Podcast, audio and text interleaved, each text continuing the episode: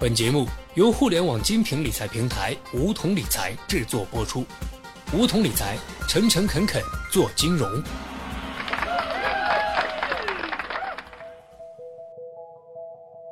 收听梧桐电台，掌握理财要领。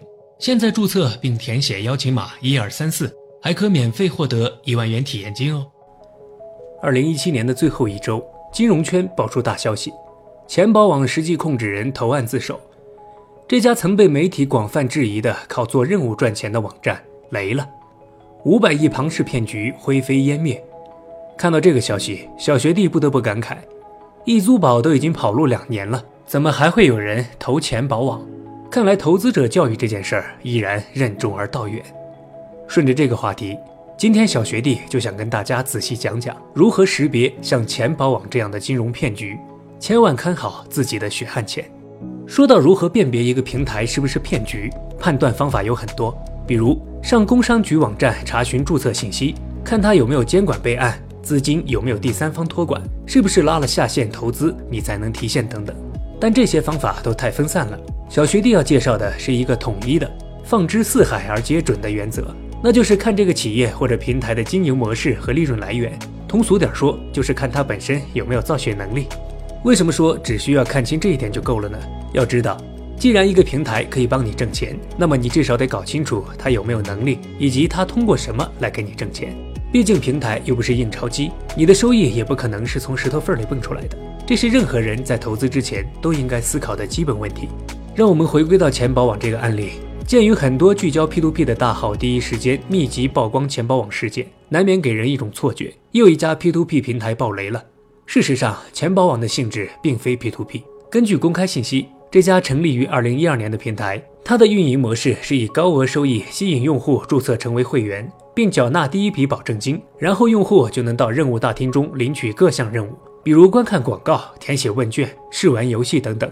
完成任务后就可以获得收益，并拿回之前缴纳的保证金。付押金做任务赚收益，单从模式上看并无问题。真正的问题在于赚钱多少并非多劳多得，而是与投入的总资产成正比。总资产越高，做同样的任务赚的钱也就越多，这就很扯了。同样是一个看广告的任务，广告主要看的是点击量，而投入总资产一百万的人赚取的收益却是总资产是一万人的一百倍，没有这个道理。所以一旦佣金收入与总资产成正比，就带有赚取资本收益的意味了。所谓的做任务赚佣金，更像个幌子。这其中资本是怎么实现自我升值的？资金最终流向了哪里？与钱包网庞杂的关联企业链条与生态体系是否有关系？我们不得而知。最有可能的方式是拿新用户的保证金给老会员发放收益，而尝到甜头的老会员又会动员身边的人，甚至是向身边的人举债，将大量资金投入到这场骗局中去。跟钱包网类似的案例还有很多，比如某人靠讲故事、做 PPT 忽悠投资人投钱，然后去讲新的故事。但却没有哪一个项目可以持续造血支撑起公司的运行。比如善心会打着慈善的幌子，声称捐款给贫困地区，传递爱心就能获得收益。他们无一不是没有可靠的利润来源。所以，无论外表包装的多么华丽，故事讲的多么天花乱坠，一层层剥开外衣看真相，游戏的本质都是庞氏骗局。当然了，如果你说我懒得去分析什么经营模式和利润来源，那还有一个再简单不过的人人都会的标准，那就是看收益率。记住，低风险高收益率的产品只存在于你的想象中，这是一条铁律。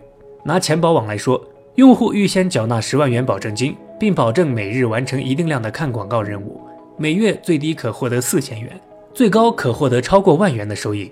也就是说，最低年化收益率居然超过了百分之四十。其他暴雷的平台收益率也都高得吓人。长期来看，如此高的收益率基本没有可能。即使腾讯、贵州茅台。苹果等优秀的公司长期的收益率都达不到这个水平。索罗斯、比特林奇这些最优秀的投资大师，基金长期年化回报率在百分之三十左右。那么从整个资本市场的历史数据来看，什么样的收益水平是合理的呢？根据全世界资本市场几百年的数据，年均回报能够做到百分之八就不错了。或许你会觉得这个数值比你预期的要少，但它已经是全世界里较高的收益水平了。在投资领域，一口不能吃成一个大胖子，一口只能把自己给噎死。你贪图高利息，别人贪图你的本金，道理人人都懂，但就是克制不住心中的贪欲。在钱包网事件中，不乏有一些投资者十分清楚这种模式不可能长久，但他要赌自己不是接盘侠，一定可以在暴风雨来临之前全身而退。抱着这种投机心理的人和赌徒没什么区别。